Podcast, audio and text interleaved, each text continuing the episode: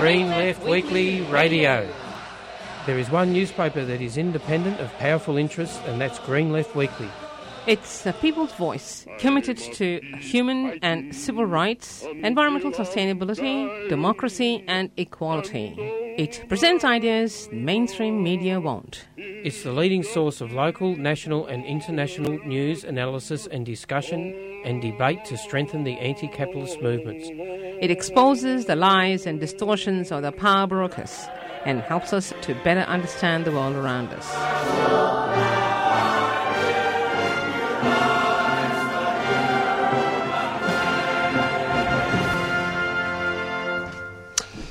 Good morning. Um, you're listening to Green Left Weekly Radio. Um, and in the studio we have Jacob, um, and then Zane just arrived. Just in the nick of time. All right. Morning. And um, okay, I guess before we announce what's coming up in our program and um, get into sort of some of the headline news that has been happening in this past week, um, I'd like to acknowledge um, that 3CR is being broadcast to you um, from the Wurundjeri land of the Kulin Nations. Um, I'd like to pay my respect um, to elders past and present, and that this always will be, um, always will be Aboriginal land, and that sovereignty was never ceded. All right, um, so we have a pretty. There's actually going to be quite a probably a lot of news to discuss. Um, um, I mean, especially from the recent events that have happened in Parliament. The events, Yeah, the things. yeah. So there's been a lot of things happening. Um, well, mainly in the circus that is Parliament, but um, but we also have some news on the international front, um, and also some other um, articles that we'll be discussing in terms of you know the kind of people powered kind of struggles and and so on. Because I think you know it's it's important not to forget about you know the struggles of you know people um, organising and fighting against oppression, while most of us are probably distracted by what's happening in the Parliament right now. So that's um, so for the first interview, we're going to be having an interview with um, a Socialist Alliance member called Steve O'Brien, who wrote an article in the latest Green Left Weekly about you know why socialists um, should run in elections or. And so we're going to have a bit of discussion with him about that. And then we have um, John Passant, who's a socialist um, regular writer of his own blog. Um, he's based in Canberra, so we'll probably have a bit of a discussion, uh, um, some political analysis of, you know, what kind of things that are the, the kind of political situation that's sort of happening in, in the state, in the par- federal parliament right now. Um, anyway, just to give a quick update on that, actually, um, although we'll probably be talking about it later on, um, at this point, um, there will potentially be a leadership meeting um, that will challenge Malcolm Turnbull for, for leadership. Well, Peter Dutton is. Um, but apparently, he I've just read the latest sort of headline kind of news in The Guardian, and basically, apparently, um, he needs 43 signatures of get other other federal MPs and who are in the federal parliament to sign um, to be able to convene a kind of a meeting that challenges Turnbull for leadership. At this point, um, Peter Dutton has only collect- has only gained 40 at this point, uh, so he will have to get the remaining three names by midday. Um, and then by 12 o'clock, that's when presumably the meeting will happen, and then we'll find out whether we have either Peter Dutton, Julia Bishop, or Scott Morrison as Prime Minister. Um, and um, I think, you know, it would be, I think all, all those scenarios, I think by far the worst scenario would probably be Peter Dutton. Um, then Scott Morrison and Julie Bishop are just as horrible, terrible, terrible people, I think, as well. I mean, probably listeners should know that, you know, Scott Morrison was the former immigration minister, um, who before Peter Dutton, and you know responsible for managing and a lot of the kind of to- offshore detention camps.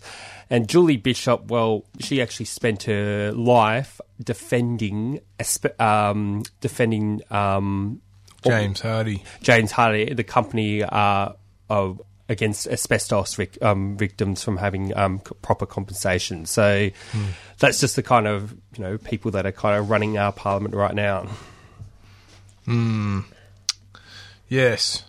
One of the things that uh, occurred to me many many moons ago, nearly a decade ago now, the uh, the Rudd the the first Rudd government tried to implement the carbon pollution reduction scheme, the CPRS, and the climate movement at the time, which was a lot more active than it is now, opposed the CPRS because it put a 5% limit on emissions reductions between 2010 and 2020.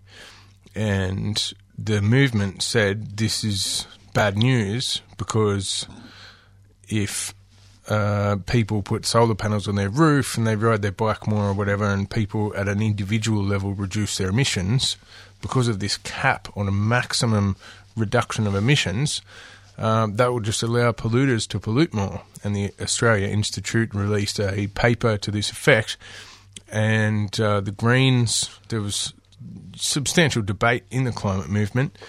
Anyway, fast forward a few years, and you've got people from the Labor Party and certain people from the environment movement saying, oh, the Greens were wrong to oppose the CPRS back in 2009 because if that had got up, um, then we would have had this carbon trading thing in place. And by the time Abbott got in, it would have been there for so long that, that they couldn't possibly have got rid of it. I think that the uh, the coup against Turnbull, and it's not just about energy policy. It's about other issues as well. Turnbull is supposedly too left wing for the uh, Conservatives of the Liberal Party. He's such a such a lefty. Like a, oh, I mean, Bronwyn Bishop on, on Sky News just called him said he was basically a socialist. Um, mm. Yeah, I, I, wish. I mean, if if if Malcolm Turnbull was actually a genuine socialist, I'm sure I would be organising, you know, protest outside Parliament in, in, mm. solidarity in support of Turnbull against this leadership challenge. But no, he's not. So, mm. but but a big factor in getting rid of Turnbull is that he was trying to introduce this national energy guarantee, and it had some measly, tiny. Um, gesture towards renewable energy. It was a rubbish policy, mm. but even that was too much for the Duttons and the Abbotts and the Conservatives in the Liberal Party. Even that was conceding too much to the supposed renewable energy lobby. Yep. So I think part of the coup against Turnbull this week is um, it sort of says th- th- this idea that the Greens were wrong to oppose the CPRS way back in 2009, and, and if that had got up, it would have still been there. I think this shows that that's absolutely mistaken because any action uh, towards even slightly moving away from coal is too much for this powerful conservative bloc in the Liberal Party. Mm. Yeah, I think um, just another kind of um, I think it just shows how. well, almost it's actually quite depressing when you look at the state of Australia right now in terms of actually implementing change for climate um, for, around climate action. Um, you know, when we have people like this running our government who are just not interested in taking any serious action, um, the fact that not not even interested in doing the bare minimum, um, what like even a minimalist kind of demands, just shows that we're well and truly. It's almost like almost it almost feels like we're well and truly doomed. Of course, it's not all doom. I think because basically what it really causes we can't really we can't rely on these politicians. We actually need to go out there and organise, and we need to start mobilising people in in support in support of serious action on climate change to put serious pressure on on these politicians, and maybe hopefully in the future then replace some of these politicians with politicians who are actually willing to take serious uh, um, climate action. Hmm. Um, now, just we probably will have a bit more of a discussion um, about sort of all the politics of what's happening in um, the parliament right now. But I just um, for listeners, I'll probably tune in. I'll pro- you'll probably be tuning into the news at 12 p.m. this Friday. Is probably when we'll find out definitely um, if Peter Dutton or Scott Morrison or Julia Bishop is going to be prime minister. Um, Refugee Action Collective has actually called for a protest in the situation that Dutton becomes Prime Minister. Um, so that'll be happening this Sunday at 2 p.m. Um, and so it's it's um, the protest is likely to happen if either um, Scott Morrison and Peter Dutton gets up. Um, I'm not sure if they are going to do the same thing if Julie Bishop gets in, but however, that said, I think there is a case that all three prime ministers would be equally terrible for refugees. I mean, Julia Bishop, um, even though she's not doesn't have much of a profile around um, refugees um, because she's never been immigration minister, for example. Uh, unlike Peter Dutton and um, Scott Morrison, she has she's absolutely stands by the offshore detention camps and you know has said some pretty repugnant things in the past about refugees. So I think you know for the Refugee Action Collective, I I imagine it will go. The protest will go ahead if Julia Bishop wins the leadership race by some miracle. And then I also heard some weird rumor that Tony Abbott was running for the leadership, but I don't think that's true. I'm pretty sure he's definitely not, unless there's sort of some last minute route thing at the end. Because you know this is like a almost like a TV soap, soap opera, so anything can happen really theoretically.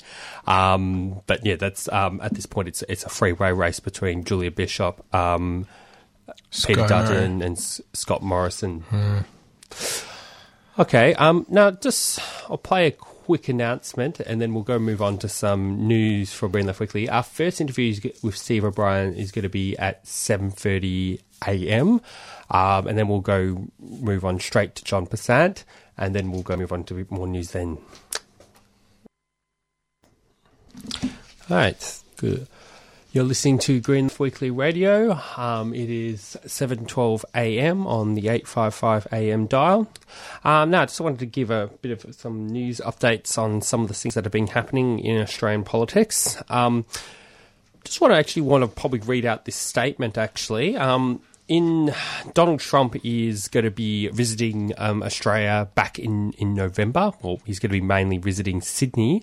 Um, at this point, there's no plan. I think he's going to be visiting Sydney, Brisbane, and maybe a few other cities, but.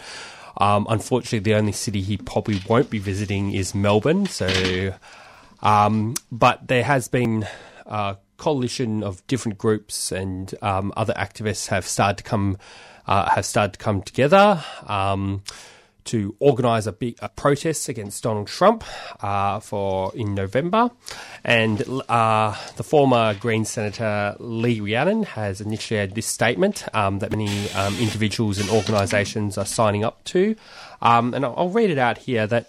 Um, disgracefully, Australian Prime Minister Malcolm Turnbull has invited US President Donald Trump to visit Australia.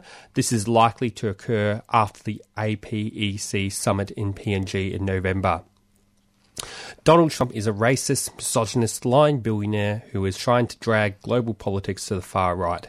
His brand of extreme nationalism, Islamophobia, greed, anti refugee, anti immigrant, anti woman, anti LGBTI, anti union, and anti environment rhetoric and poli- policies are abhorrent to the majority of the Australian public. The Turnbull government has aligned with Trump's bigoted and militaristic global agenda at every opportunity. We want to see Australia distanced from Trump's values. His values do not represent the interests of most people on the planet or the planet itself. More than ever, we need to join together in Australia and across borders to struggle for a world that respects the equal rights and wonderful diversity of humanity, protects our fragile environment, and equally shares the enormous wealth all around us. We call on Malcolm Turnbull to rescind Trump's invitation to Australia and for Parliament to prohibit him from speaking if his visit goes ahead. We pledge that if Trump does visit, we will meet him with mass demonstrations to show our opposition to everything his presidency stands for. Yep. So that's a, um, a statement, um, and you can read um, you can read that um, statement again if you go on to Unite Against Trump um, on Facebook, or you can check, um, or it's also up on Green Left Weekly. Anyway, I'll just definitely just say stay tuned for any kind of future activities uh, around Trump's visit. it's likely there'll be a massive demonstration in Sydney, probably some probably some listeners might be interested in travelling up to Sydney for it, and there's also the possibility that there might be something being organised in Melbourne at this point. Um, now, the next kind of thing I want to talk about is um, this is something I was going I was going to try and cover for Green Left Weekly Radio. Just, but just first on the Donald Trump thing, I think someone must have, one of his advisors must have gone, gone in his ear and gone, "Hey Donald, apparently you will always lose in Melbourne." Better not go there. yeah, I kind of. I know because I'm. I think.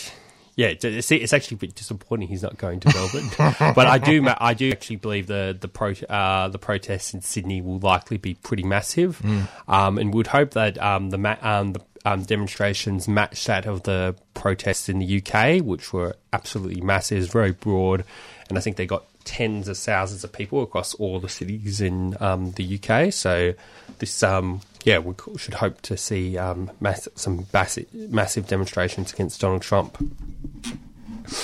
Um, so now this is next. Uh, um, this is I'm talking about a bit of a campaign to save community um, mental health by the ASU, um, and in in this article in Green Left Weekly.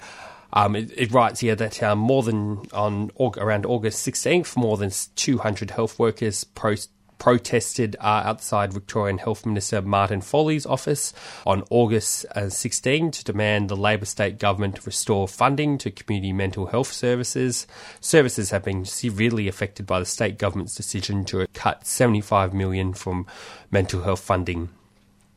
And to give a bit more of um, uh, Port um, speakers at the protest said the state government is using the NDIS as a pretext to cut funds. However, there are nearly 135,000 people in Victoria with mental health needs not covered by the NDIS. There's a crisis in um, Victoria's mental health sector due to services being crippled by funding cuts, according to the ASU. Um, and result has been a sharp rise in cases of people with mental health needs and the approaching hospital emergency departments for services that community centres could provide. According to the ASU, admissions at emergency departments have jumped 90 19% over the past four years. And of course, while the national average for spending on mental health is $227 per capita.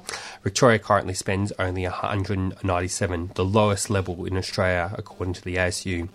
Um, in some quotes here, um, the ASU delegate Adam Botney um, told Green Left Weekly that the NDIS excludes tens of thousands of people needing mental health from services if it provides. Controlled by the federal government, the NDIS strips community centres of the ability to assess the needs of sufferers. Um, ASU State Secretary Lisa Dunn said the resolution to the crisis cannot wait until after the November state elections. The protest unanimously endorsed her resolution to continue to come back until the state government restores funding to mental health services. Um, and so that's that's just a, a bit of a um, a preview of the, the campaign that's happening um, around the ASU. There is going to be actually another rally, um, pretty sure it's sometime in mid September, um, outside Martin Foley's office. So yeah, stay, stay tuned um, for more updates on that.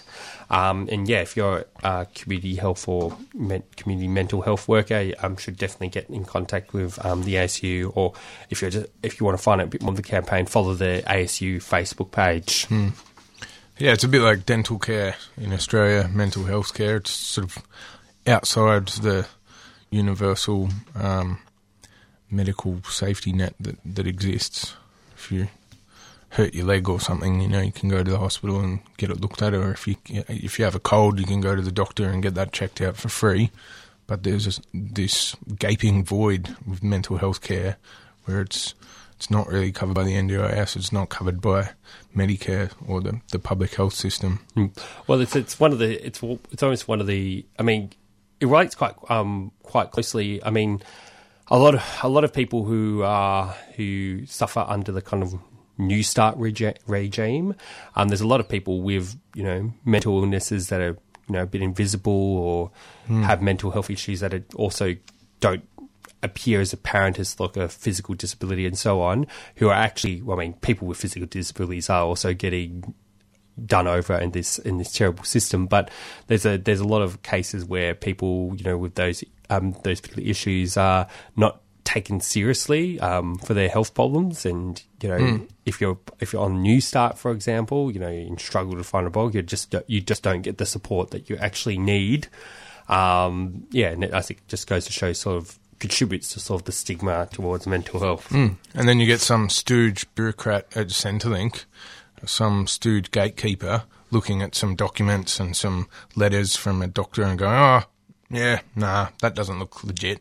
And so you get this bureaucrat who claims to have a greater insight into someone's mental health than actual mental health doctors and you know cutting them off payments. I saw earlier this week as well that uh, the robo-debt system is to be broadened to include people on uh, disability support payments. So there'll be people with um, mental illness who probably aren't in a great, but like even someone without a mental illness, it's it's really intimidating to try and take on the Centrelink bureaucracy and get a robo debt overturned. But now they're spamming out these things to uh, to DSP recipients as well. Hmm. All right, we'll just play a quick announcement and go to on to a bit more news before our first interview. All right, you're listening to Green Left Weekly Radio. It's 7:23 a.m.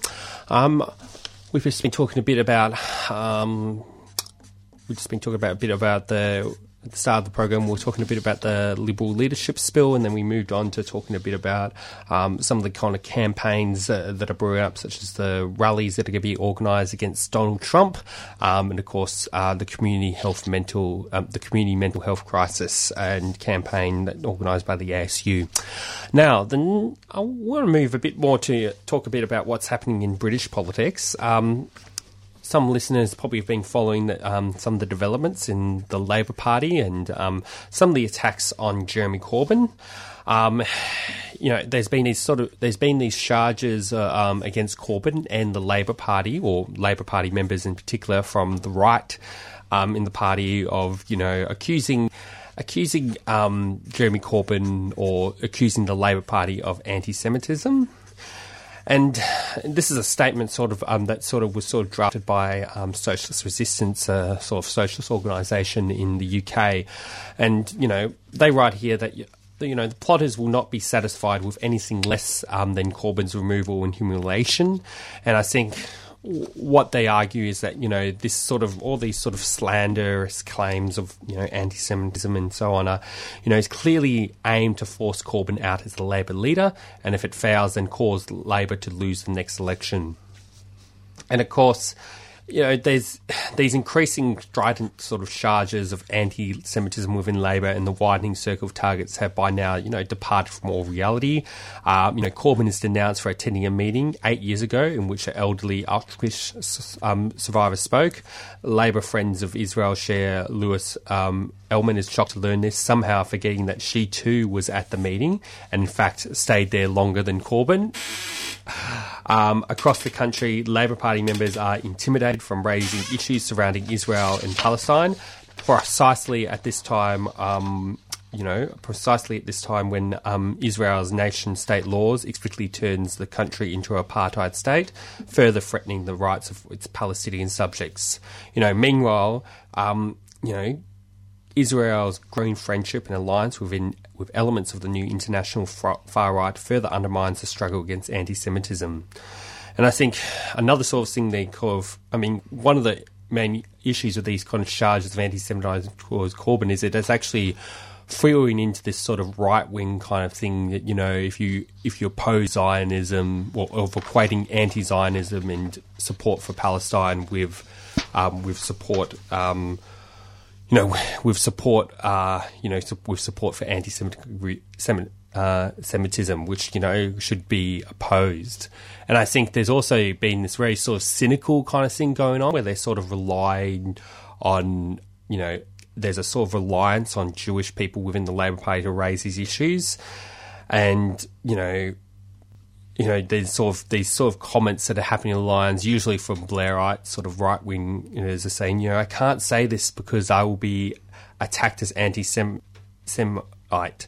I think our Jewish comrades need to take the lead in this. And of course, you know, you know, in fact, as it being pointed out by uh, to some of people, some of the people taking this approach, Jewish members of the party are disproportionately targets of the, the witch hunt. And of course, you know, Palestinian members, you know, of the Labor Party have been oh, expressing their anger and frustration at the suppression of their voices. And I think, really, I think what I mean, the the the kind of main conclusion really is here that you know. Uh, within the Labor Party, yes, they definitely need to oppose anti-Semitism, but we should not, you know, give in to this sort of witch hunt, and also we should um, def- definitely stand by Corbyn because Corbyn is deliberately being smeared, you know, on by the sort of right wing elements of, of the Labor Party. And I also think there's also a bit of weird, um, there's also a bit of weird hypocrisy in the media um, of attacking Corbyn, um, you know, for you know, spending certain time with individuals that they deem as terrorists. In fact, they've attacked Corbyn for spending time with Sinn Féin. Yet I don't see the same kind of media attention being put towards Theresa May when she regularly hangs out with, you know, the Saudi Arabia warlords and uh, and also there was this sort of satire I saw that was quite funny um, that basically uh, made this joke on how oh yes here's a here's a leaked photo of um, of Jeremy Corbyn hanging out with convicted war criminals is actually just a photo of him and Tony Blair because obviously they would be in the same room because they're both members of the same party. So that's sort of the so that's sort of a bit of a um, I think um, the kind of situation that's sort of happening in the Labor Party, and I think yeah, it is very um, cynical and you know how Corbyn is being undermined as a leader, you know, based on his cl- clear support for Palestine, Palestinian rights and um, Palestinian rights and against Zionism. Hmm. I, I'm going to just go. I'll quickly play a quick announcement, and we'll go move on to our first um, interview. You're listening to Green Left Weekly Radio. Um, it is 7:29 a.m. I think a clock is missing for some reason. All right. And um, we have Steve O'Brien, um, who is a Socialist Alliance member in Newcastle. Um, the reason why we're interviewing him is he wrote this sort of really good sort of article on uh, for Green Left Weekly on why socialists um, should run in elections. Uh, and so we're going to give have a bit of an interview on sort of his analysis on the sort of importance of you know socialists and especially revolutionary socialists on contesting electoral kind of spaces and uh, in the context of kind of Victoria where um, you know we have the new Victorian socialists um, contesting uh, the Northern Metropolitan um, yeah and they're having their manifesto launch um, tonight at 6:30 um, p.m. at the Brunswick Town Hall um, so good morning Steve Morning, Jacob. How are you today? Yeah, pretty good. Um, I guess the first question: What is your kind of why do you think it's sort of important, I guess, from, for socialists to sort of contest electoral kind of spaces in terms of your knowledge and what you've kind of drawn upon? Well, in New South Wales, for example, and I guess generally in Australia, there's a very strong tradition of actually running, or socialists, a revolutionary socialists running in elections. It's actually something I grew up with. Um, I grew up in um, how would you say, um, Central Australia, mining town in a sense, uh, Broken Hill, and one of my earliest political memories must have been 1969, uh, just after television came to, to Broken Hill. I remember um, being a bit taken aback as a youngster, seeing this ad on the television saying, vote for your communist candidate, um, Alderman Bill Flynn, Flynn and Alderman, Alderman Bill Wiley, And for many years in Broken Hill. They were actually the first two councillors elected. Um, and they actually drew upon a much richer socialist tradition in Broken Hill, which went back to right to the 1920s when for several years there we actually had an industrial socialist uh, member of parliament, uh, Percy Brookfield. Where I live now in the Hunter region, actually, for four or five years, there was a, um, a socialist, uh, oh, Communist Party uh, led council in Kearsley, which is uh, in the Hunter Valley between Cessnock and uh, Kurri. So there's actually a strong tradition of, of socialists um, being represented in, in Parliament and also in, in, in, local councils. Why do we still do it today? Because really, um, many of the issues that, that socialists were dealing with earlier in the 20th century uh, still faces today. The Labor Party, well, in the Hunter region, we have pretty much well, all Labor Party uh, candidates, but at times they really let the side down. They really let down their representatives. And actually, and since I've lived in the Hunter, there have been two occasions in 1989, and I think the last one was about 2000 when um, when working people have swung away from the Labor Party because they've been really, really um, disappointed and disillusioned with some of their um, some of their behaviour and way in which they've, they've let down the people that they've represented. So I think it's important for socialists to to keep running uh, to make sure that there is an alternative to, to pretty much all the liberal Labor duopoly, which is often what dominates, uh, dominates parliamentary politics, and make sure that people have an alternative to, to, to, to consider, and also to keep that pressure on the Labor Party to, to, to uh, not stray and, and actually to do some of the uh, dirty deals that they've done in the past and that have actually seen them thrown out in, in strong working class areas such as the Hunter region. Yeah. What are some of the lessons um, that of these sort of uh, you know, what are some of the lessons you think that these elected socialists and communists, um, you know, um, ha- can bring, you know, for kind of socialists or radicals active today? Oh, class independence, you know, making it really clear and not blurring the lines between the fact that working people have their own representation and their own interests that are actually quite separate from, from, from the ruling class, from, from the from, from the bosses. I mean, that's one of the things that the Labor Party do. They say that uh, they're, in a sense, uh, without using uh, exact word, the broad church. They say they imply that they're a multi-class alliance, which um, okay um, in the sense of representing small business communities and and um, and different sectors. Uh, that that may be that you could make an argument for that, but really, what you have to do is, is make a clear, clear distinction between working people and, and, and the ruling class. The working people are the are the ninety nine percent the ruling class, are the 1%. Unfortunately, the ruling class's ideology, the ruling class's commitment to neoliberalism, for example, to uh, to deny the role of the state, seeps into the Labor Party, and that permeates the whole a lot of um, a lot of working class consciousness uh, and, and blurs blurs people's understanding of their of their uh, position in society, and blurs people's understanding of the need that they actually need to stand up for their own rights in terms of affordable housing, in terms of uh, a short working week, in terms of the taxes that they pay, in terms of the fact that they get a decent wage and, and decent penalty rates. Sometimes the Labor Party can really blur that distinction. And so they tell everybody, oh, you're aspirational. No, we're working class. We're not aspirational class, we're working class. So that's what's really important to, to make sure that people have got a bit of more of a sense and maintain the tradition that working class traditions are quite distinct and working class interests and needs are quite distinct to those of the of the one percent, the ruling class. We're very narrowly focused about protecting their particular interests, their particular economic interests, irregardless, even to the extent, irregardless the needs of, the, of even the planet and potentially the survival of the planet with the whole terrible consequences of, of climate change. And at the moment, in New South Wales, for example, we're, we're suffering bushfires in winter. Hmm. Um, Steve, I've one of the questions that's come up around the Vic Socialist campaign down here is uh, this idea that it's it's it's better to run in elections if you've got a, an electable or a viable socialist candidate that you can put forward. Um, and I, I, have got some sympathy for that argument. I've run as a candidate myself and got some pretty um, low votes. Um, what, what, what's your thoughts on running when you don't actually have that much chance of winning? What's the usefulness or otherwise of, of doing that?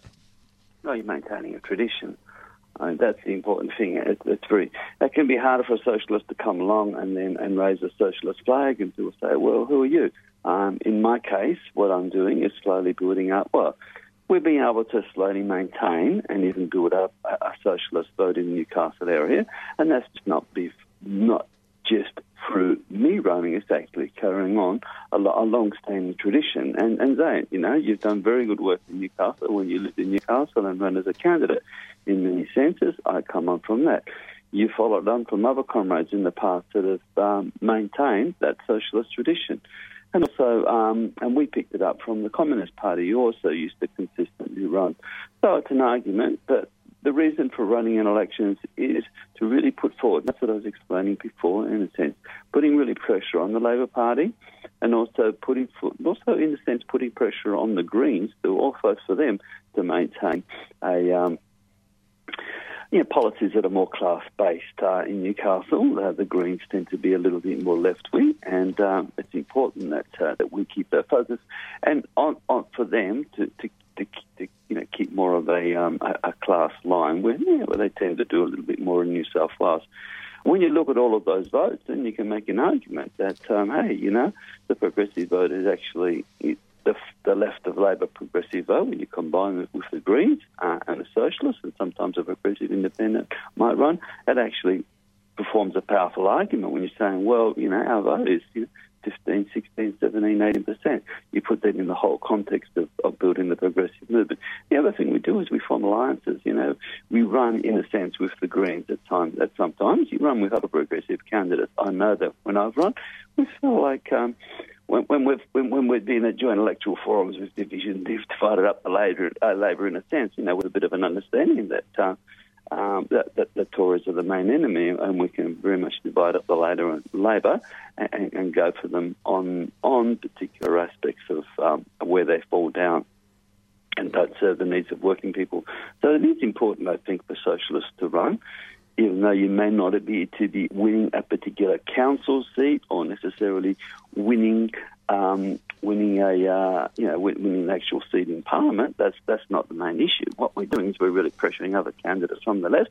We're also putting forward a socialist alternative, so that in the future you're actually creating conditions for for other progressive candidates to, to, to, to build on that base and to consistently take forward more more of a class line.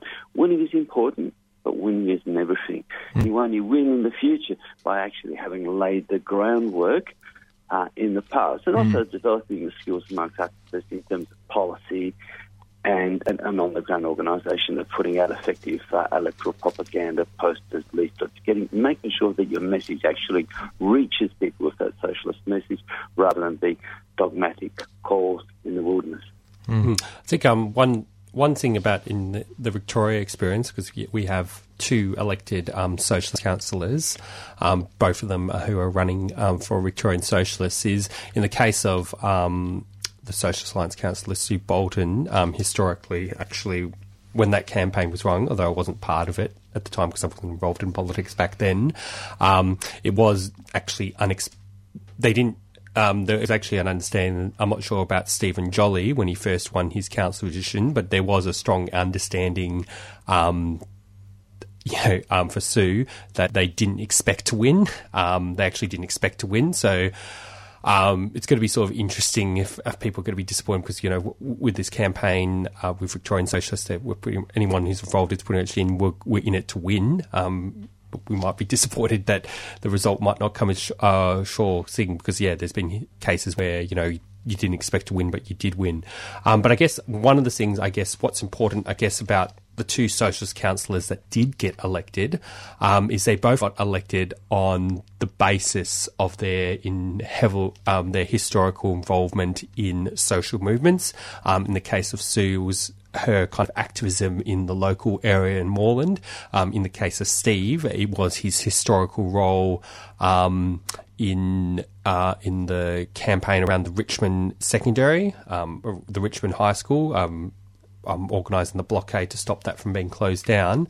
Um, so, kind of that kind of leads the question, Steve. So, what do you what sort of your comments? This is going to be the last question, I guess. Um, your comments on the relationship between um, Parliament and and the sort of you know social movement work that um, socialists do. What do you? How do you think you know the part the parliament? How did you think those two things are linked? Well, uh, look.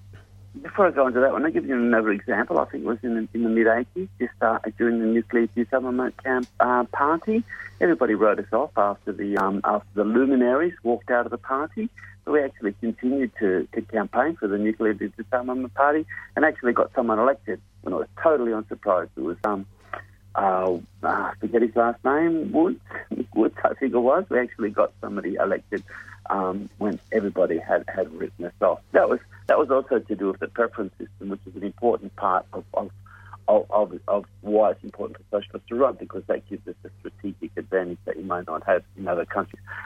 It's obviously important for people to have an important movement social profile and, and take that, and again, respecting their communities, and, and, and perhaps use that to build a profile that is electoral, that can actually get them elected. The important thing when socialists are in Parliament is not to make a mistake that the Labor Party makes, and I think sometimes the Greens make, that's to get the movement. They see the movement is this as a vehicle for getting them elected to Parliament rather than seeing a parliamentarian, a radical parliamentarian, a socialist parliamentarian role to be in there and build the movement. Because without the movement, politics and nothing, politicians are nothing. So that's the key thing, that real organic relationship between an effective people's politician, an effective socialist in Parliament and building the movement. The movement is not dependent on a politician. The politician is very much dependent on the movement. And I think Steve and um, and Susan and I think it's Irene who's the, who's the third, third socialist candidate. They're, they're really good examples of, of activists that are going into Parliament, potentially going into Parliament to actually build that movement. And, and, I hope, personally, I hope to go down there and, um, and I find the whole campaign very inspiring. I hope to come down and um, and, and spend a day on the booth and the pre-polling or something like that, just to get a bit of a sense of, uh, you know, what the comrades in, in, in Victoria have managed to achieve through the socialist election campaign, Victorian Socialist, elected or not. Something that's really, whether comrades get elected or not, something that's really interesting, it's really inspiring, a person, something I want to come down and, and have a closer look at just to really see that, that synergy between, between, between prominent socialists and prominent socialist activists and the potential to actually take campaigns and have a voice for people's campaigns, um, a voice in Victoria. Yeah. All right. Um, thank you very much, Steve. Um, we've got to move on straight to our next interview. Um, but thank you very much for being on our program. Yeah, cheers. No problem. Thanks for the opportunity to talk. Okay. Good luck, comments. Bye. All right. See you soon. And yes, uh, Steve O'Brien there from uh, calling in from Newcastle. He's a Socialist Alliance member and has just written an article for Green Left about why socialists should take part in elections. All right, you're listening to 3CR, and it is a quarter to eight at 8.55 on the AM dial. Yep. Or streaming online. Line, line, Let's get by a quick announcement and get on to our next interview. Right, on the air, um, on the line we have John Passant, um, who is going to be our Canberra correspondent and press gallery member, and is the press gallery member of Independent Australia. Um, so, good morning, John. Hi, how are you? Oh, yeah, good. Just making sure we had you there. Um, so, Zane, you wanted to ask the first kind of question? Uh, yeah. Well, it's uh, what's been happening in Canberra. What's uh, I'd be keen to hear your uh, on the ground sort of uh, take on on the uh, massive internecine fight that's happening in the Liberal Party. Well, I think the the answer to that is complete chaos. Um, we have a government in complete disarray.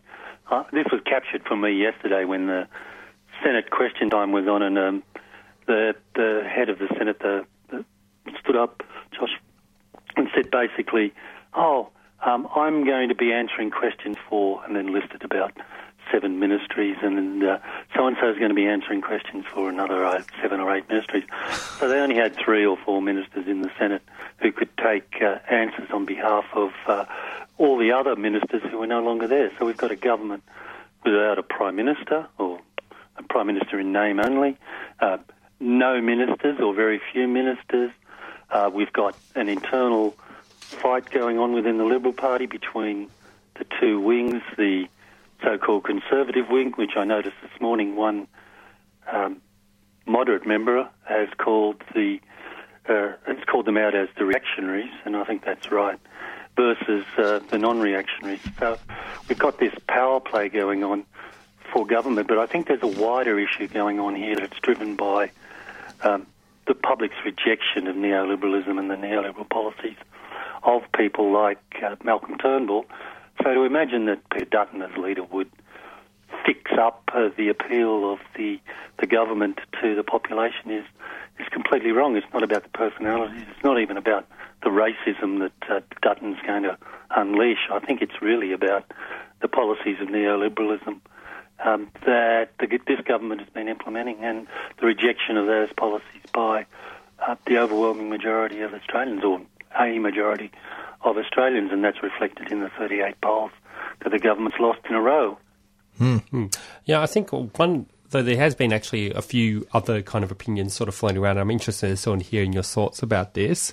Um, apparently, one sort of argument for why, um, you know, why they're pushing Peter Dutton as you know prime minister leader is basically um, there's this, apparently there's this fear internally within the Liberal Party um, that you know the Liberal Party is going to lose some seats in Queensland to One Nation, um, and so Peter Dutton is the leader that is best positioned um, to win those uh, win those seats from um, One Nation. Of course, then there's that seems like a, a, bit of a tactical problem because I don't imagine that Sid, you know, the likes of New South Wales and Victoria would actually accept Peter Dutton as leader. And, you know, I imagine that seats like um, or in uh, sort of around the central Victoria would, I, which are mar- quite marginal, I don't imagine them the Liberals winning a seat like that in the context of a Peter Dutton Prime Minister, whereas I would imagine them winning it in the context of a Malcolm Turnbull you know lead, um, leadership. Yes, it's an interesting point. I, I think part of the problem with saying that Peter Dutton will win seats for them or hold seats for them in Queensland is that this stereotypes Queensland as some sort of backwater, and uh, it's it's not a backwater. I, I think if you look at Peter Dutton's seat itself, you know, on the outskirts of Brisbane or in the suburbs of Brisbane and so forth, that the people there have day to day concerns about the level of their wages, about increasing inequality, about the level of services and so forth.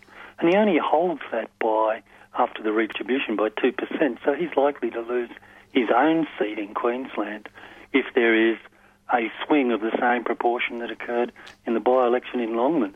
So I, I, I, think that in some areas of Queensland uh, where um, One Nation has appeal, he might bring One Nation voters back via One Nation to the Liberals. But as you say, uh, or as I'm saying, that doesn't mean that that's going to transfer into a vote for the Liberals or the Nationals or the Liberal National Party in the rest of Queensland, in suburban areas of Brisbane and the Gold Coast and other major cities.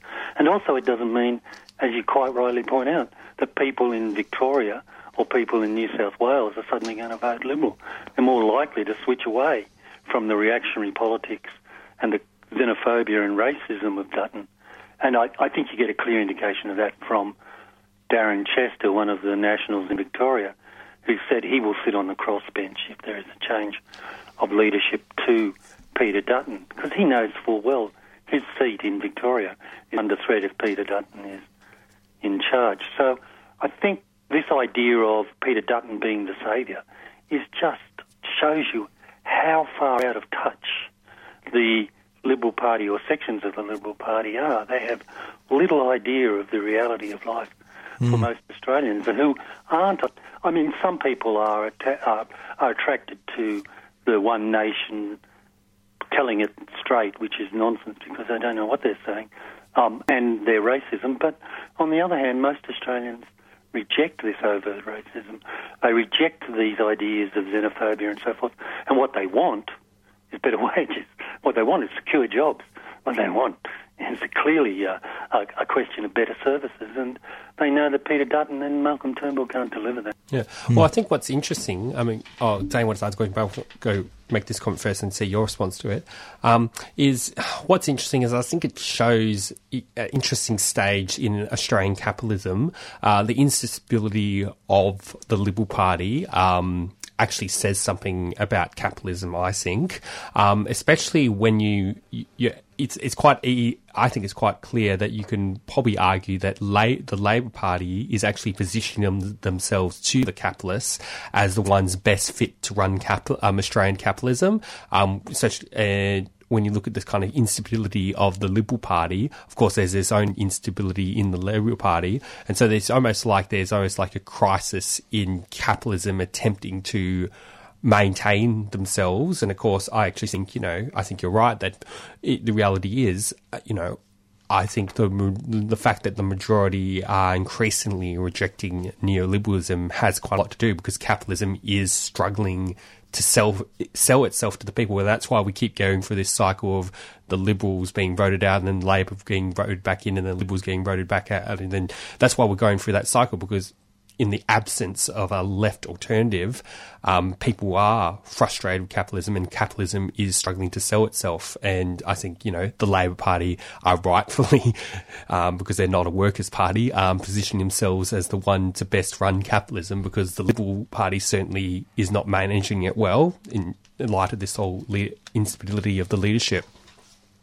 Yes, that's a really good point. The the crisis of capitalism, or the crisis of capitalism. I think in one of my articles in Independent Australia earlier this week, I alluded to that in terms of mentioning profit rates globally and what's been happening with them, and uh, also in Australia. And since the mining boom ended in uh, 2012-13, the the decline of profit rates in Australia has created the conditions in which, for capitalist politicians, there needs to be more neoliberalism, not less, more cuts to services, lower taxes for big business and so forth, all the sort of, and, and maybe in the Australian context, uh, a withdrawal from the Paris Agreement for, for certain sections of capital anyway.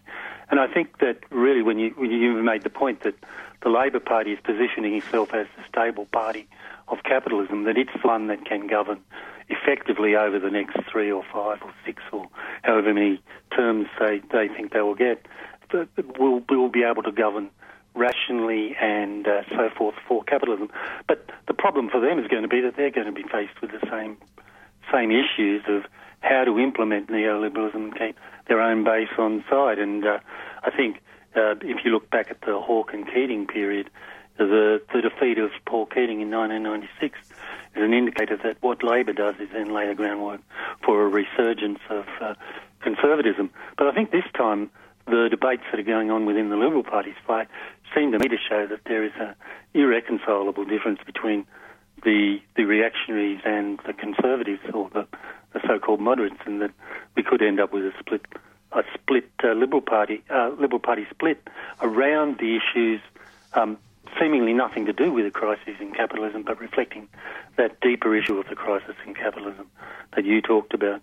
And I think the other point you made was important too, that there really is a lack of a left alternative in Australia at the moment that's strong enough to attract working class people to it, that, that can put forward the argument that working class people have to fight for better jobs, have to fight for better wages, have to fight to defend um, public health and public education and public transport and the NDIS and so forth. Yeah, Zane? Uh, yeah, we've had a um, a listener call in with a question, and I guess this uh, is kind of along the lines of the, the, the, weakness and the fighting in the Liberal Party at the moment kind of creates opportunities if if people can get organised and can campaign um, to really maybe make some advances. So this person's called in and said, in response to the Royal Commission into misconduct in uh, banking, super, and financial services industry. Uh, if there's one thing that we should do as citizens, uh, what would that be? Well, that's a really good point. You can understand the the reasons why the government resisted having a royal commission into the banks and the super industry and the finance industry, um, precisely because of what's coming out there and now, and the the fact that what they do is put profit before people. Whether you can organise around that particular issue is another question. I think there's a lot of uh, passive support for the left when we say, well, you know, the banks are ripping off people, they're criminals, why aren't they in jail? But whether that passive support would then turn into action, uh, I'm not sure. But one of the things I wrote about previously when the debates about the Royal Commission into Banking was going on is, well, why don't we nationalise the banks or, if that's constitutionally impossible, set up a People's Bank and reverse the privatisations that Keating set in train. But it raises that wider question of where is the fight back in Australia at the moment? Now, if you look around the globe, politically, you can see expressions of a desire for a fight back in places like the Great Britain with the rise of Jeremy Corbyn. In the US, we've got the Democratic Socialists of America operating through the um, uh, through the Democratic Party, rising rising influence that they've gotten, the um, support for Bernie Sanders in the um, in the fight for the leadership of the Democrats as to who would be their presidential candidate in 2016. Um, and of course, you've got uh, all, all, across Europe, you've got a rise of left wing groups. But as well, you've got the rise of reactionaries and uh, fascists across across Europe, some of whom are now in government. So I think the question is going to be posed starkly uh, in the near future around the globe and perhaps in Australia of how do we create that left alternative? And I think the answer is we've just got to keep pushing the ideas that it's our own self activity, it's our own organisation in our unions, it's our own campaigning against uh, Dutton's racism and the government's racism more generally. It's our own campaigning for better wages and higher um, and, and, secure employment and so forth that's going to make a difference. The question is, how do we get there? And at, at the moment, um, I don't think the left has has has managed to convince the wider population that that's the case. And indeed, if the Labor Party becomes the party of natural government for the next term or two terms of capitalist government, then that might put a, a, a, further pressure down on people who do want to fight against actually taking out that fight. So I'm not saying that everything's bleak because you know um, things break out uh, that just uh, the bureaucrats and the Labor Party can't control. But nevertheless, at the moment, there isn't that mass movement on the ground in Australia to make make the left wing change politically or uh, industrially that uh, all of us would want. Hmm. Yeah, that's a kind of good point to sort of end on. But I guess one last sort of thing I want to see you comment on is um, in terms of what's going to happen today, um, what do you think are some of the possibilities that are going to kind of arise politically out of this? Because um, I've heard there's going to be a possibility, it's likely, I think, um, that there will be, because um, if Turn- Turnbull's not going to be either Scott Morrison or, or Dutton or Julie Bishop are going to become our next Prime Minister leader, and I think in that event that um, Turnbull is no longer leader, he was going to step down from um, from politics, which is then going to trigger a by election, um, which then will possibly potentially lead to a federal election. So, what, what do you think is sort of the implications of all that? Well, I think there are a couple of different things. Um, firstly, it's not clear to me that they've got the 38 votes, 43 votes, sorry, 43 votes necessary for Turnbull to hold the meeting. Um, secondly, there's the advice from the Solicitor General, which could perhaps cruel Chances, although you never know, even if the Solicitor General says there's an arguable case that he's not eligible for a sit and it should be referred to the High Court, who knows? And then the choice between Morris and, even if it goes ahead today, if it doesn't go ahead today, then there will be a party meeting on the 10th or 11th of September, so we'll have two more weeks of this facade, which I just cannot believe the Liberal Party would allow to go on for that long. So I think that there will be some sort of resolution today or on Monday. Um, and the choice will then be between Morrison, Dutton, and Bishop. So you've got the two brutalisers, Morrison and Dutton, who made their careers on um, locking people up in concentration camps on Nauru and Manus, and you've got Julie Bishop, uh, who's pre-election, pre pre nineteen pre um, parliamentary claim to fame was she didn't want people dying of asbestos to be able to claim in courts. Why should they get a, an early run to the courts just because they were dying? And I think, you know, all of this indicates that really the, it's unmanageable within the Liberal Party. No matter who they come up with, they're going to lose and Labor will be the next government. The question then becomes is when do we have the election? If Turnbull gets dumped, which I am pretty sure he will be, um, then there will be a by-election in his seat, and uh, that means that the possibility is that the Greens or the Labor Party could win that seat, given the backlash against his dumping. Um, if so, then the government would lose a, its majority on the floor of the House, and there's no guarantee that the crossbench would all would would give their support to supply and to money bills. So uh, we could be heading to eventually to a, an election earlier than uh, the the mooted May election next year. But I think the really the real solution to this is we need to go to an election now. We need to let people exercise their democratic choice to get rid of this rotten government, and then we need to be prepared to fight whichever new government is in power, which will be, I'm pretty sure, a Shorten government, and that we need to think about how what issues we can mobilise on and um, point out the fact that Labor is now the chosen candidate of capital to manage capitalism. So it's going to be a long road ahead, but I think in the short term, um, we'll have a new leader of the Liberal Party and they won't make any difference. It'll still be a disastrous government and we need an election now. Yeah. All right. Thank you very much, John. Yeah. Thanks for speaking with us. Thank you. Bye bye. Cheers. Uh, John Passant there in uh, in Canberra, who is the Canberra correspondent and press gallery member for Independent Australia, which you may have seen going around the interwebs. There's uh, yeah some good lefty coverage of different uh, issues and stuff at Independent Australia. So yeah, good to hear from John. All right, it is four minutes past eight, and that means it is time for the activist calendar. All right, so there's quite a lot of stuff actually happening today. Um, so actually, if you go onto Melbourne University website, or if you search the Prague Spring Melbourne University on in Google, you'll probably find this. It's um, there's actually some like a free sort of seminar sort of conference around the Prague Spring um, that's happening all day, and a number of left wing academics are going to be speaking at. So Where's this happening?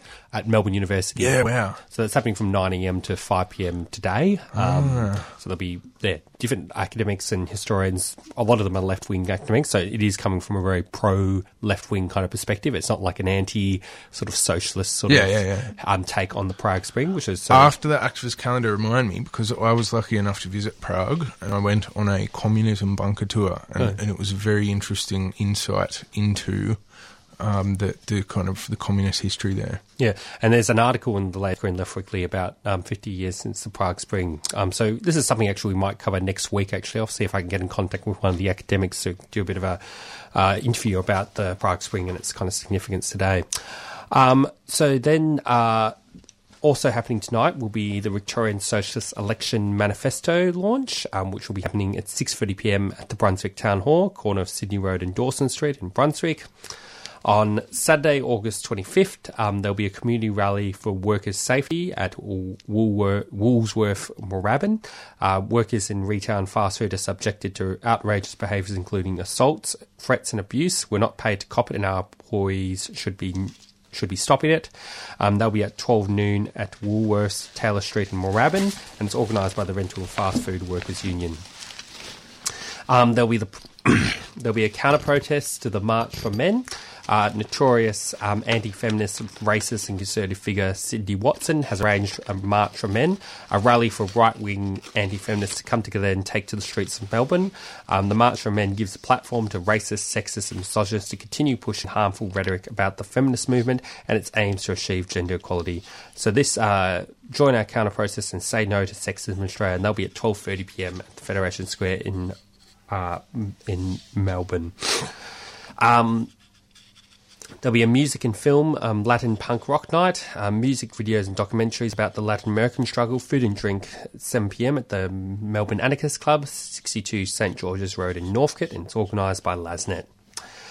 Um, on Tuesday, August. Oh, the first thing, if um, past 12 pm on in obviously on Friday, in, in the context of the leadership spill, um, if Peter Dutton or Scott Morrison becomes Prime Minister, potentially even Julia Bishop, um, there will be a protest at 2 pm on Sunday, um, organi- called by the Refugee Action Collective, um, but that is in the event um, that Peter Dutton becomes our Prime Minister, or Scott Morrison or Julia Bishop. Um, at this point, there's potentially a possibility that uh, a leadership vote might be delayed until next week, um, but we'll have to see. Basically, kind of anything can kind of happen um, today, so just tune into your radio, and um, which will keep you updated, or just um, follow um, Facebook and the Twitter or the news headlines. Um, on Tuesday, August the 28th, um, there'll be a forum, Hot, Hot, Hot, Fighting for Climate Justice. A panel of activists looked how vested interests are stopping the remedies to address climate change and how we need to fight back. Uh, it features a speaker from Socialist Alliance, the environmental officer at Melbourne University, and we also have now have a Pacific Islander now has a Pacific Islander speaker from New Connecticut, um, from New Caledonia. Um, so they'll be at the Resistance Centre, level 5, 407 Swanston Street in the city, and it's presented by Green Left Weekly. Um, the next few events are there'll be a public meeting also on that same night, a Tuesday public meeting, Digital Tech for Peak Planet and People rather than the Privilege, featuring um, Lizzie O'Shea, and there'll be the new International Bookshop at 7pm um, at the Trades Hall. Um, there'll be a protest, uh, protest Syndicate, no arms manufacturers on campus. Syndicate is a conference bringing together weapons producers and university. It's hosted by the Defence Science and Technology Group, the second largest publicly funded research and development organisation in Australia, and one which is exclusively dedicated to military hardware. So they'll be at 1 pm at DST Melbourne, 506 Lorimer Street in Port Melbourne, and it's hosted by the National Union of Students Education Department. Um, there'll be a public meeting on August the 29th, the case to bring them here. Um, there'll be, actually, for some reason, they don't have a time for that protest. They just mentioned, weird. Oh, no, 1 pm, sorry. 1 pm, yeah, okay that. Um, so there'll be a public meeting, the case to bring them here, and they'll feature um, Nick McKim, Green Senator and spokesperson for Immigration and Justice, Abdul Aziz Adam, a Sudanese refugee detained on Manus for five years and one of the leaders of the struggle for freedom on Manus, and then they'll, they'll be happening at 6.30pm at the ANMF 535 Elizabeth Street in the city, and it's hosted by Refugee Action Collective. Um, on there'll be other on Friday, the thirty first of August. There'll be a public meeting launch of the RETAC EHA silica exposed uh, standard. We're taking a stand on silica exposure. Silica dust is so fine it can enter the deepest part of the lungs. Exposure can lead to fatal disease, including silicosis and lung cancer. So it'll be at 10 a.m. CFMU, 540 Elizabeth Street in the city. Um, there'll be a film screening, Stop Adani um, Mighty Force, and they'll be at the Repower 6.30pm Friday, August 31st at the Repower Victoria Hub, 130 Young Street in Frankston. Uh, on Sunday, September the 2nd, there'll be a comedy night, Keeping the Bastards Honest, topical poli- political comedy on the first Sunday of each month, and they'll be at 5pm at the Brunswick Green, 313 Sydney Road in Brunswick. Um, there'll be a protest, detective hunt for Matthew Guy's missing um, climate change policy. Despite the fact that Victoria has an election in little over three months, opposition leader Matthew Guy and the Victorian Liberal Party has failed to present a plan to rein in emissions and protect the community from climate change impacts. And so it'll be at 12 noon at Parliament, Spring Street, and Facebook, uh, Spring Street in the city. Um, on Friday, uh, September the 7th, there'll be a protest against Nigel Farage, opposed the far right, at 6pm at the Crown Casino. Um, and also happening uh, will be a public meeting on that same night, September the 7th, Friday, uh, an evening with Chelsea Manning um, at the Melbourne Convention Exhibition Centre. On Tuesday, September 11th, there'll be a public meeting, uh, the many so, uh, the many socialisms of Ernie Lane, an attempt to make sense of Australian pre-Bolshevik socialism by examining the ideological evolution of pioneering radical Ernest Henry Lane, and they'll feature Speaker Jeff Rickett, um, and at the, at it's at 7 pm at the New International Bookshop, um, Trades Hall, 54 Victoria Street, Carlton South. Um, on Saturday, September the 15th, um, there'll be a forum. What can young people do to be doing to help refugees? And they'll be at 4 pm at the Camberwell Library, 5340 Camberwell Road Cam- in Camberwell. And they'll be hosted by the Melbourne Youth for Refugees. Um, on Wednesday, September the 9th, there'll be a conference transforming democracy, claiming our power, and a conference of the Confederation of Community Legal Centres at the Town Hall. Um, forum Acting Out, Art That Changes the World, discussion with Steve Lambert, guerrilla artist and founder of the, the New York based Centre for Artistic Activism, and they'll be at 6.15pm at the Wheeler Centre. And on Monday, September the 24th, there'll be the NUW Picnic Day at 10am at the Moonee Valley Racecourse. And on Tuesday, um, September 25th, there'll be film screening at Jirga, and for former Australian so- soldier Mike is a haunted man. During a tour of Afghanistan, he accidentally shot a man who was unarmed and has never was has never been able to forget. Determined to fight this most grievance of wrong, Mike sets out to find the man's family and throw himself at the re- mercy of the village court of traditional Afghani justice, the Jirga. And this will be followed by a Q and A discussion, and will be at six thirty p.m. 45 p.m. at the Cinema Nova, 480 Lygon Street in Carlton. Right. Um, so yes, that's uh, that's the activist calendar. Unless Zane, you had any few more announcements you wanted to add. Uh, no. All right. Um, so we might just actually um, we might use this time actually now to play me. We haven't played a song yet um, for the program, so we'll just go. We might we'll play "Done" um, by Camp Cope, um, and then we'll move on to uh, a bit more news stories to close up the program. Hi, you're listening to Green Left Weekly Radio. Um, that was done by Camp Cope. Um, it is 8.19 a.m., probably about to hit 8.20 soon, um, and we just get to spend the next seven to eight minutes sort of discussing some a news article from Green Left, news articles from Green Left Weekly, and I think Zane wanted to talk a bit about the Prague Spring. Yes.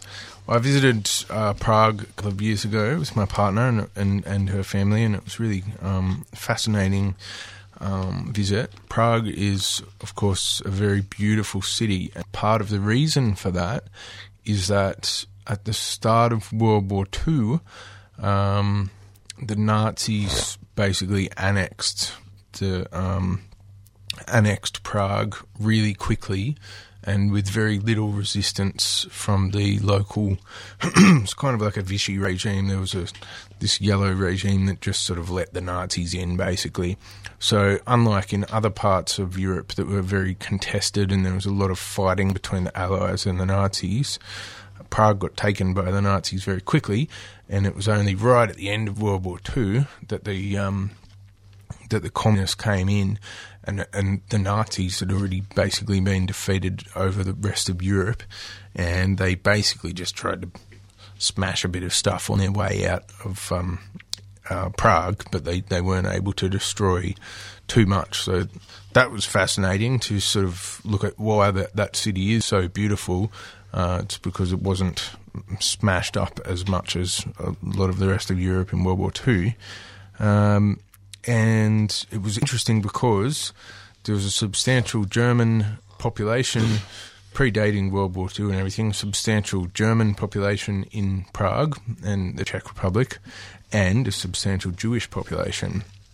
So when it was when uh, the Nazis came in and annexed the place, the uh, sort of Prague German population uh, who were not Nazis. They were just Germans who happened to be in Nazi occupied um, Prague. They helped shelter the Jewish population. And then later, when the um, Soviets came in and kind of liberated Prague, Germans suddenly became circumspect because, you know, the whole Nazi fascism thing. Um, and so the Jewish population, in a sense, returned the favour in Prague and helped shelter the local German population who were not Nazis but who were now circumspect because of the whole, um, you know, fascism across Europe and, and uh, you know, gassing of the Jews and everything. So that was a really interesting aspect that um, that relationship between the German and the Jewish population in Prague. Uh, and then in 1946, shortly after the end of World War II, um, elections were held, and people talk about Chile being the world's first democratically elected communist government, which, strictly speaking, is true because they won outright but actually the world's first democratically communist government was in the Czech Republic, or Czechoslovakia as it then was, in 1946.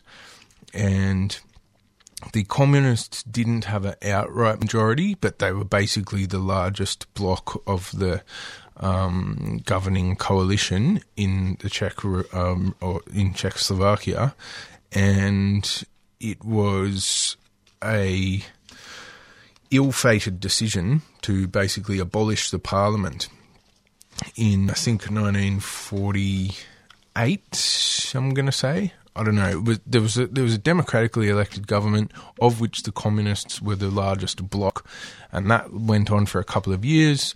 And then reforms were taking too long, and things were happening, and so they basically the, the communists used their power there to get rid of democratic elections in Prague mm. and um, implement yeah. a more Stalinist centralized system, which yeah. is well, basically, I think the context was that you know um, a lot of the, uh, the countries of the Eastern Bloc were ruled by Stalinist parties, and I think you know the Communist Party of Czechoslovakia was of a Stalinist bent, although of course there was very radical and revolutionary elements within it as well. And of course they actually won the elections on the base of their support for the oppressed, on the back of the fact that they were part of the anti-Nazi kind of resistance. Um, but now going into looking back at 1968, you know, one of there was lots of world shaking events that were happening in 1968. I mean, you can just look at May 1968 in France. Um, and you, and of course, interesting enough, there's a bit of a pattern with a lot of these events as well.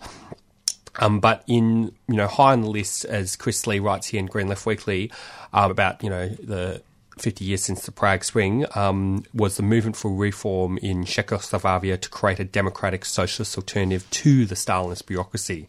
Um, but of course, that was crushed by um, by the Stalinists because they sent in the tanks.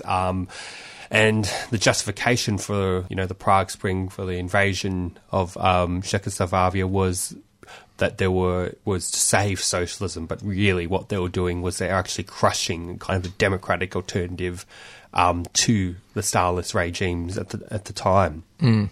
And of course, you know, going years ahead, it was it made it very it really kind of I think these kind of events really played a role of really discrediting discrediting the ideas of socialism and communism.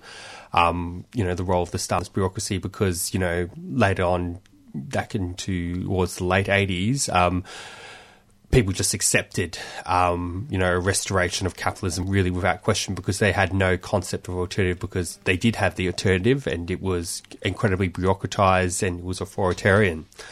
Um, Despite the fact that that said, it wasn't that you know socialism is inherently bad because there was a movement from a reform of socialism, like it, this idea of a socialism with a human face, idea of a, a- a democratic sort of socialism that didn't have to have the authoritarianism and the bureaucracy of Stalinism. And and this idea of socialism with a human face came from the um, I'm not sure if it's the president or the prime minister, but the Alexander Dubček, the leader of the Communist Party in Czechoslovakia, who was um, it was similar to what's happening in Canberra at the moment. There was an unpopular the the leader of the Communist Party in Czechoslovakia in in the late sixties was really unpopular and hated, and the um, there was a a shift from within the Communist Party. And the guy that took over, Alexander Dubček, was part of a reform movement within the Communist Party. So then, when those protests in the streets came along, there was also someone in the leadership of the party who supported that, who said there should be freedom of political plurality, there should be freedom of the press. And uh, yeah, this was crushed from the outside. And had it not been crushed, uh, things could have gone very differently because the dream was always to reform those Stalinist um, communist states and democratize them and turn them into actual democratic socialist states. Yeah, and um, yeah, just like the as I was saying, the bit of the pattern of, of both the Prague Spring and May 1968, although May 1968 was much, a much different kind of event because um, France was a capitalist country, um, and the re- resistance was primarily led by the Trotskyists and the Maoists at the time and the students. Um, the, just like the, the Prague Spring was crushed by Stalinists, and May 1968 was basically crushed as a result of the Stalinist party at the time, the Communist Party of France, basically just accommodating to the capitalist party at the time to just crush, basically stop the movement from going too radical. Um, now, right, unfortunately, we are really late on time. Um, yeah, we're going to wrap up. so Down to your yeah, thanks all thanks for all our listeners and thank all, um, thanks to all our guests and yeah, stay tuned for all the latest updates. Probably should check the news uh, for the big update on the leadership spill in the Liberal Party and see where that goes. Right, goodbye, Bring your everyone. popcorn. This brings us to the end of the show. You have been listening to Friday Morning Breakfast with Green Left Radio, brought to you by the Green Left Weekly newspaper, which provides a weekly source of alternative information which aims to inspire action to put people and the environment first. If you would like to subscribe to the newspaper and get it delivered to your door, you can do so by visiting the website at greenleft.org.au or call 1800 634 206. For new subscribers is only $10 for the first six issues. Repeats of the show and interviews are podcasts on our homepage on the 3CR website. Thank you for listening.